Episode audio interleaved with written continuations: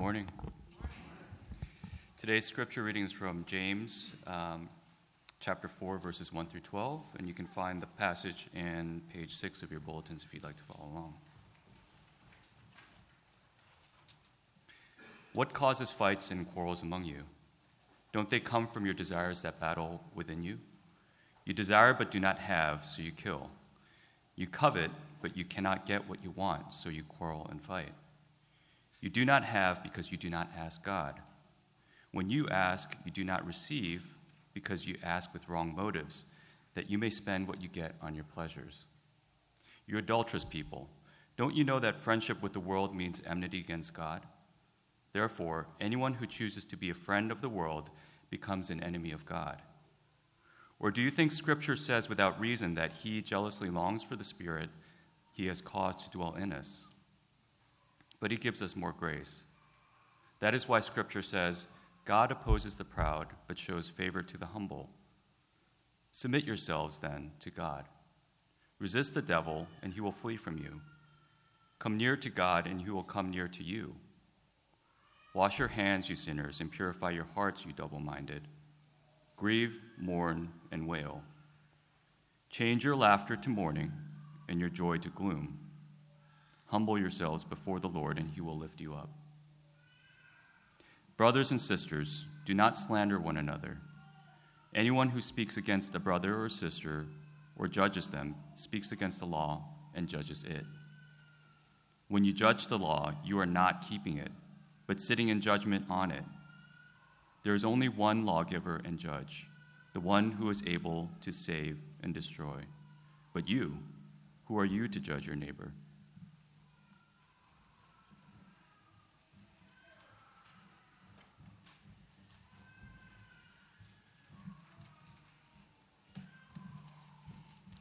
Good morning again.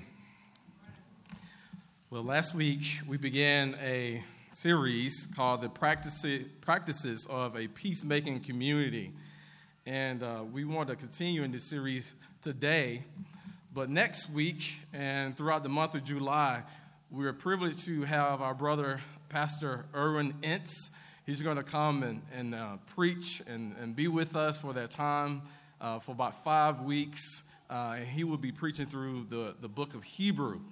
I'm not sure if he's going to try to tackle the entire book in those five weeks or is he, if he's going to take selected passages. But either way, uh, we will be in, in Hebrew. Uh, you know, as I've been thinking about this, we come today to a, a topic of resolving conflict. We all need this. We all recognize conflict in our lives uh, and within ourselves. And so I want to get into that a little bit today, but first, we probably should pray. Lord Jesus, we thank you so much for the privileges you give us. Uh, all of the privileges are yes in Christ. God, we know that you're able to move on our hearts, to change our hearts. That's what you promise.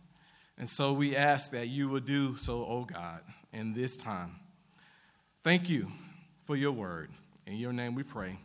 Amen. You know, uh, sometimes I'm just sitting there at home and, and uh, Gio wants to go out and, and play. He just comes and, and sits down and crosses arms. Daddy, I'm mad with you. Yeah, what's going on? I'm mad because you won't let me go to Wynn's house. Well, you, you know we're about to have dinner, right? I'm still mad because you won't let me do what I want to do. You know, at times it appears that conflicts appear out of nowhere, but they're just right underneath the surface. We want to do what we want to do. Whether it's been a newlywed and you are have a housemate for the first time in your life, um, conflicts arise because there are things that we have planned in our minds. There are things that we want to do, and it doesn't always go the way that we want them to go. Or you have a new roommate situation and you thought it was ideal and you recognize that their standard of living is a bit lower than yours. So you, you, have, a, you have decided that the solution should be it's better to be high maintenance and to live alone. We try to fix these things in the best way we know how, We try to fix these things by coming with some type of solution. Even as we look at our national news these days, for weeks now, you know, we've been wondering about these children that have been separated from their parents. Uh, so heartbreaking, uh, and, and, it appears that there's no hope because how can you be reunited with your parents that you've been separated from? We don't know what the outcome is going to be, but we're praying. And I would encourage you to pray for that conflictual uh, situation as well. It, conflicts on different sides nationally with the government deciding what should we do with the laws, uh, with the president deciding how can we fix this, with parents' hearts in turmoil, uh, thinking about where are my children uh, and will I ever see them again? The children wondering the same things uh, in turmoil and conflict of their soul, though they have housing and clothes, but, but what would happen? What would happen to, to them? Even as you begin to think, if those of you who have nieces and nephews and children of your own, uh, just grappling with what that must feel like not to be with your children and have them away from you. And will you ever see them again? Conflicts of our own souls happen, right? Because we are in our homes and workplaces where things come up, fights happen verbally. In our workplaces, uh, folks requiring too much of us uh, than we can actually give, and, and we're fearful that we're not going to be able to give enough. And, and that we may lose our jobs or we may lose opportunities to continue to move forward. Uh, heartbreaking conflicts that arise. Tensions continue, disputes quickly sprout into bigger issues for us at times. But God is not immune to our conflicts. He doesn't look aside from our conflicts and, and just for us to fix them, but He comes to us because God loves justice. He's a God of love and He's a God of justice as well. He doesn't leave us to grapple with the problems of our day, nor with the problems of our own hearts. And we know this all too well for those who are in Christ and how much we need Him, need to depend on Him. But ultimately, as we see our conflicts and as we look at them, we recognize that really they're against God. The first conflict was against Him, cosmic treason against the God of the cosmos when Adam sinned against God. That was conflict which brought death to mankind. And so ultimately, it's, a, it's against God. And James makes the case clear, you know, that, that God is indeed a gracious lawgiver and judge. We see that in verse 12. There's only one lawgiver and judge, the one who's able to save and destroy. But you, who are you to judge your neighbor? So God is the only one who can save by grace and destroy according to his holy sovereign will. He is the maker of all things, the sustainer and redeemer of all. He alone has the rights to do all he has planned and willed. And James even states in uh, verse 6 there, but he gives more grace. Where there are shortcomings, he gives more grace even where there are conflicts. He gives more grace. That is why scripture says God opposes the proud, but gives grace to the humble. So this promise is, a, is indeed a quote from Proverbs 3:34. Because, because we see throughout scripture the same thing God being gracious over and over again. God bringing those in humble submission to his will, but those who want to go their own way, God opposes them because they have not come under his authoritative will. God requires us to be humble. Uh, for, so, from Scripture, we know this humility involves being in a relationship with Him because He's shown mercy towards those that He has saved.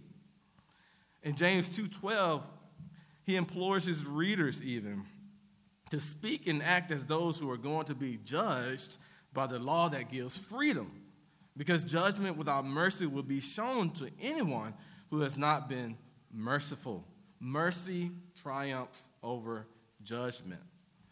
Why do his readers need this assurance. Why do we need this assurance?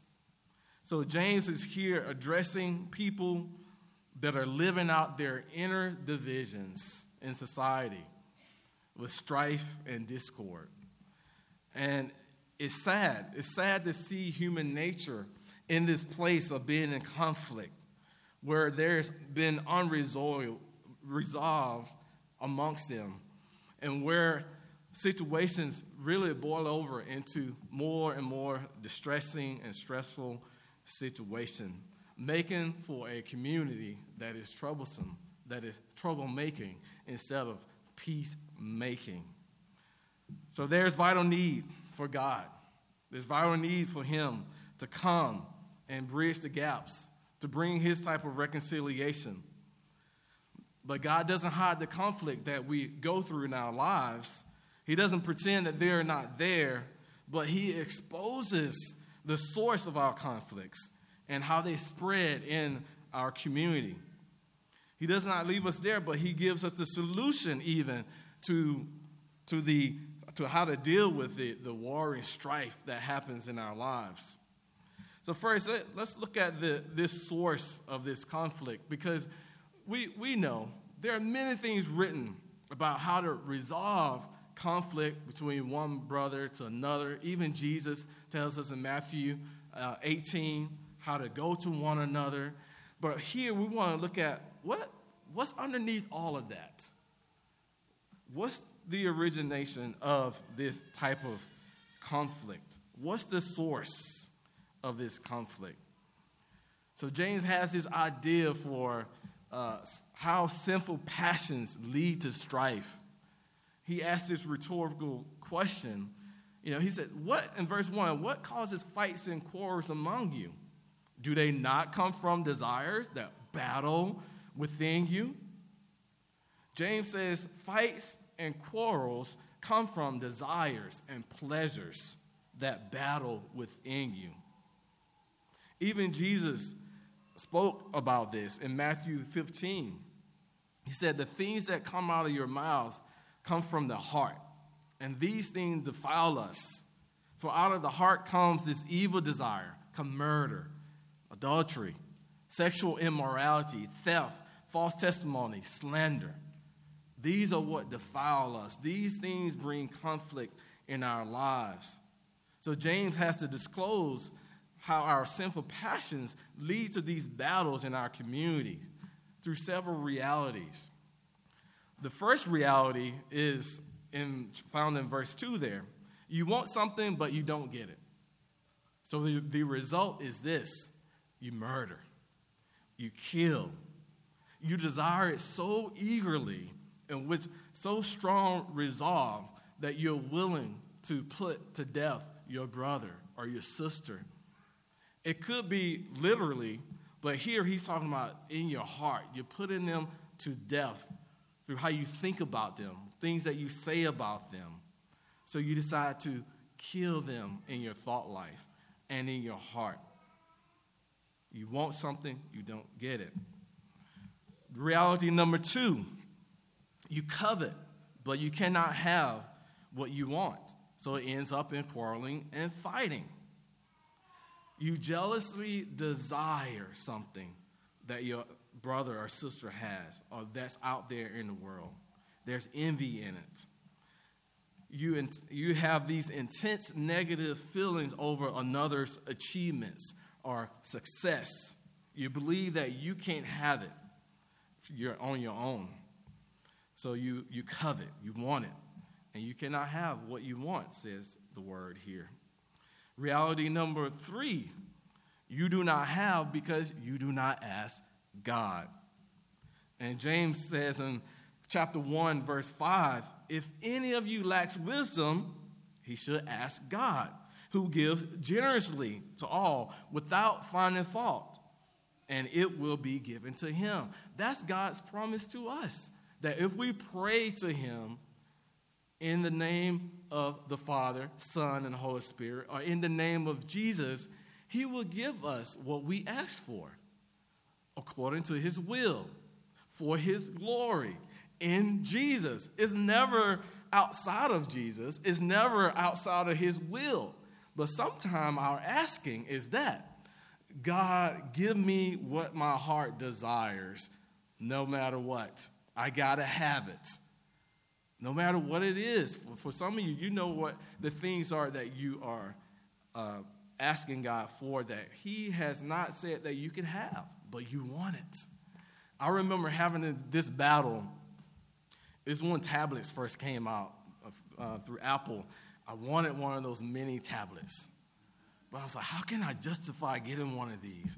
They're expensive for me right now, and I, I don't know how to justify. I, I need one. I just need it. You know, I could read some books on it. I could play games maybe, but I just want to read really. I just want to read and do some work on it. You know, needless to say, I never got that tablet.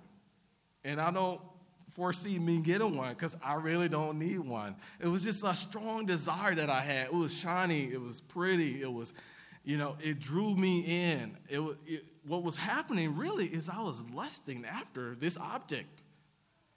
And that's where it starts, doesn't it? We want something. And so we ask God for it. God, I can justify how I need to have it. We are to ask God for things. We are to pray for things, right?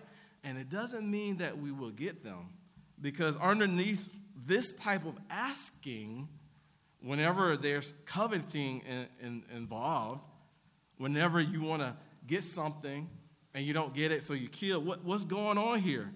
Well, James says reality number four is when you ask, you do not receive what you want. Why? because you're asking with the wrong motives. You're asking for something out of the wickedness of your heart and not out of the goodness of your heart. You're asking badly. That's that word there. You're asking badly in this moral sense that you may spend what you get on your pleasures. There it is. I want my pleasures to be filled up. I want what I want, and I want it now because I want to feel good about what I have. I want to feel good about myself. I want to see that I'm accomplishing something. So I got to I have to have what I desire because it's going to tell me how good I am and how upstanding I am and how I'm just going to be okay. The wrong motives. And so we look again at James chapter 1, verses 6 and 7. So we, we learn that when we ask for wisdom, we must believe and not doubt. Because he who doubts is like the wave of the sea blown and tossed by the wind. That man should not think that man should not think he will receive anything from the Lord. He's double-minded, unstable in all he does. This is what's going on underneath with the bad motives this, this person is unstable. They're waffling back and forth. They're in the house of God. They're in the relationship with God, but yet they're moving away from God and turning to the things of their pleasures. And James makes it clear that this is unfaithfulness before the Lord. in verse 4, you adulterous people, don't you know that friendship with the world is hatred towards God? Anyone who chooses to be a friend of the world becomes an enemy of God. Or don't you think Scripture says without reason that the Spirit He calls to live in us envies intensely? You can't have it both ways. Be a friend of God and want the things of God, and on the other side, be a friend of the world and want the things of the world. The world hates God. Jesus made that clear. If the world hates me and hated me, the world will hate you too. And yet sometimes we want to yoke ourselves in the ways of the world. Direct opposition against the God of love, the Father who cares for us. And so, yes, we're angry whenever we don't get what we want, when we think that we would deserve it. But a, a, a Father that cares is going to protect you. He's going to put a fence up so that you do not run into the road. He's going to he's going to protect you. He's going to teach you his ways. so that you do not move outside of them into danger. He's going to expose you to the type of people that you need to fellowship with, the people that love Him, so that you can grow in Him to be more like Him. He, he's not going to allow you to be in a relationship with someone who does not know who He is. Because sometimes that's hiding. Sometimes that's entering into a situation, in a romantic situation with somebody that don't have the same intentions in mind as you. Yes, there's common grace, but God wants the best for his children. So he's going to protect you. He's going to draw you away from the ways and the things of the world so that you are indeed faithful. And this was the story of God's people throughout the Old Testament. God called them into fellowship, into covenant with him, declaring that he will keep the covenant, covenant, declaring what will happen if you do not keep it, to his people. And what happens? God's people become unfaithful to him. They become stubborn. They become prideful. They become stiff necked. And they move away from God and they find their own pleasures outside of God's will. What is God to do with a people like that? What is God to do in a community like that? Part of us thinks that, well, eh, we're doomed now. He's going to strike us. He's going to do away with us. No, he doesn't. God moves towards us with his fatherly care. He reminds us of his declaration of love over us. He delights in us further. He doesn't leave us where we are, but He moves towards us. He doesn't leave us unfaithful, but He calls us back to His faithfulness as a people. The next thing we want to look at here is the whenever you have what James is talking about, this, this idea of, uh, of, of sort of dealing with this type of conflict you know, there's envy, envy and there's selfish ambition. And that automatically leads to slander, tearing down a brother, a sister. It leads to spreading conflict instead of ceasing conflict. In verse 11, he says here, Brothers, do not slander one another. Anyone who speaks, lost my page here, sorry. Anyone who speaks against his brother or judges him speaks against the law and judges it. When you judge the law, you're not keeping it by sitting in judgment on it. So, slander is indeed speaking against another person, which continues to bring conflict in the community of believers. It brings division. It's, it's a violation of the law of God. Instead of building up the body, of Christ in love, slander tears it down. Those who slander have their self appointed positions over other people in authority. They put themselves in their minds and their heart in position of superiority. As one scholar suggests, defamation of our brothers involves other sins too. Slanderers do not love. They're not humble. Slanderers appoint themselves into a position of superiority and diminishes his neighbor. For only, sland, only superiors judge their inferiors. That is the position of their hearts, superior over others. When you speak against a brother or sister, you're speaking against yourself. You're exposing the envy and the selfish ambition. You're furthering your lack of humility as well when you do that. You're increasing bitterness in your own heart towards other people. It's increasing distrust within your own heart of others. And it's increasing criticisms of other people as well. So, as, as judge, there's a claim on enforcing the law. But re, but really, there's a violation of the law of God when you put yourself in the seat of judge. Who has made you judge over your brother or your sister? Who has made you judge over God and his law. Matthew, in, in Matthew, Jesus says, you know, we, we do well. We, we, we do look at the speck of sawdust that's in our brother's eye, but we pay no attention to the plank in our own eye. How can we say to our brother, Let me take the speck out of your eye, when all the time there's a plank in your own eye? What is the issue here? The focus on being under God's law so that you can see to take the plank out of your own eye. Then you will have proper perspective on what's in your brother's eye. He has a speck of sawdust in his eye compared to the plank of wood that's in your eye. It is I who need to be measured by the righteous judge and not attempting to become judge and the judge of my neighbor.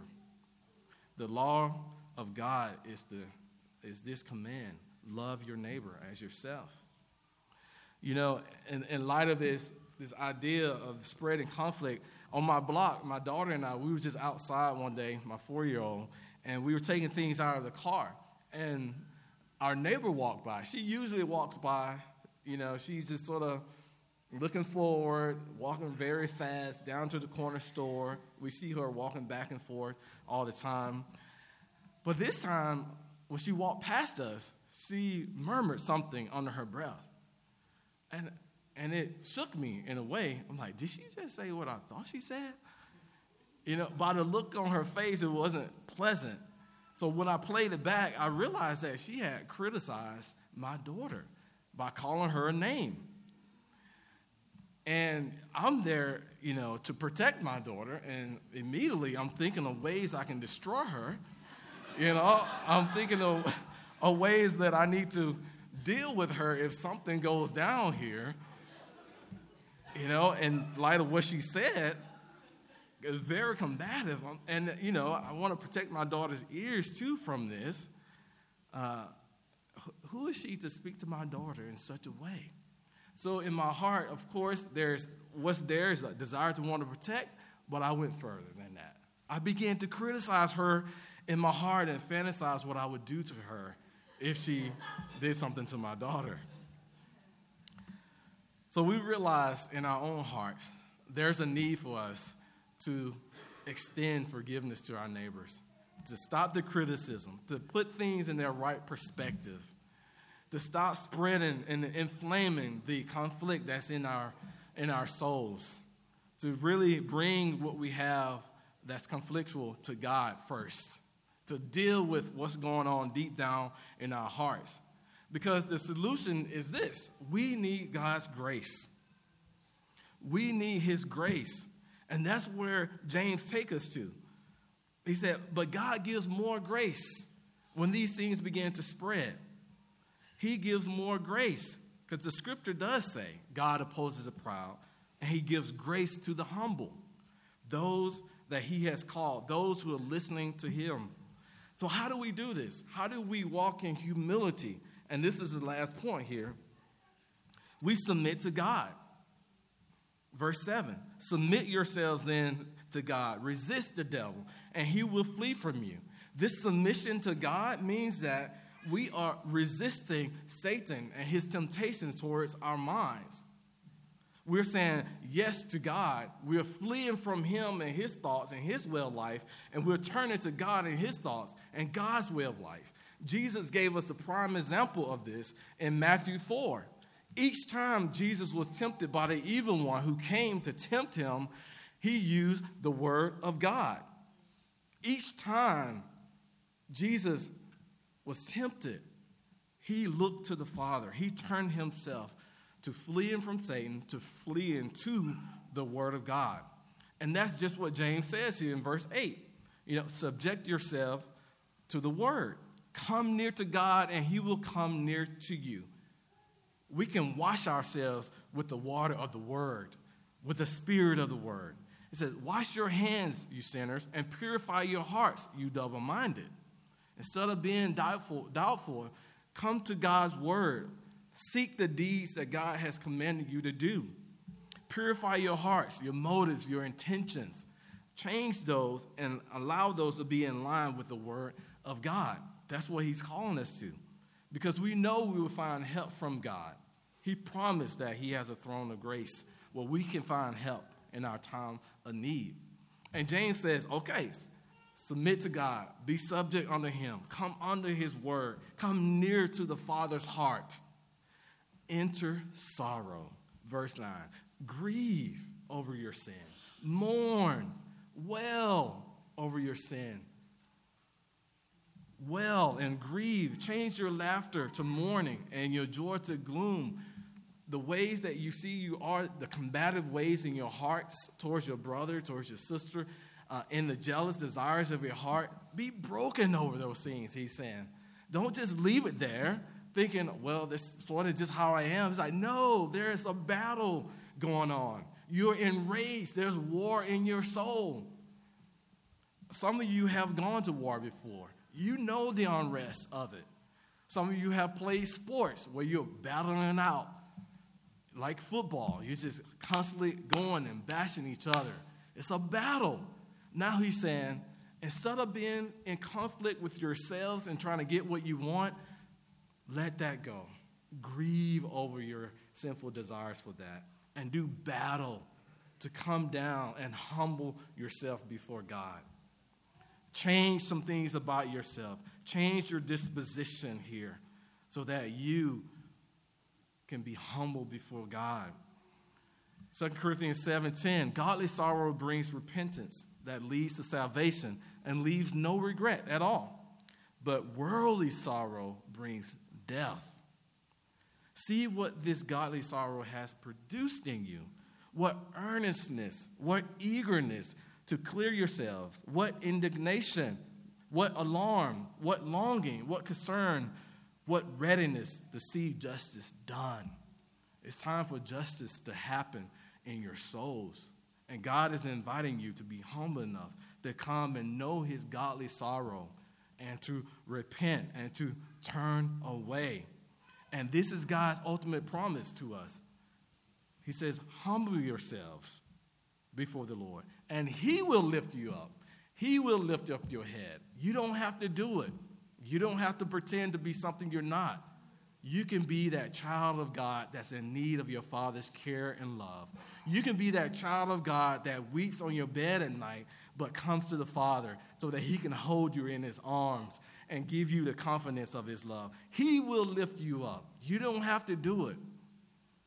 And that's what God promises us that He will not leave us down.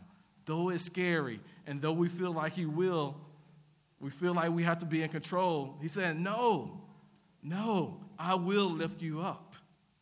Because there was one who volunteered himself, there was one who marched to the cross, there was one who was lifted up on your behalf, there was one who stayed on that cross, there was one who bled and died, gave up the spirit for you so that you could be lifted up with him in heaven, in the heavenly places, knowing the comforts of the Father, knowing the assurance of the fathers, knowing his patience, because we need that patience because we have conflicts all around us. We're prone to wonder.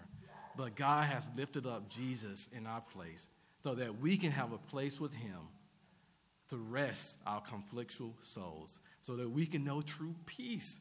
This is what God offers. We're not finished yet. There will continue to be moments of conflict in our nation, in our church, in our neighborhoods, but we have to band together, right? To come to this place where God is saying, Come down, bring your heads down, so that I can lift you up to your rightful place every time to reaffirm that you're my son, you're my daughter, and your identity would not be taken away from you. No one can snatch me from your love. This is the good news of the gospel today. Let's pray. Jesus, we thank you for this assurance. Father, even if we have steps that we've taken to resolve conflict, we still have to deal with the sin of our own hearts. And that's where you bring us. So we thank you for that. Thank you for not allowing us to move away too quickly from you, but to bring us back to your faithfulness, to your love. Would you do it again, oh God? For we are dependent upon you and you alone. In Jesus' name we pray. Amen. Let's stand and sing.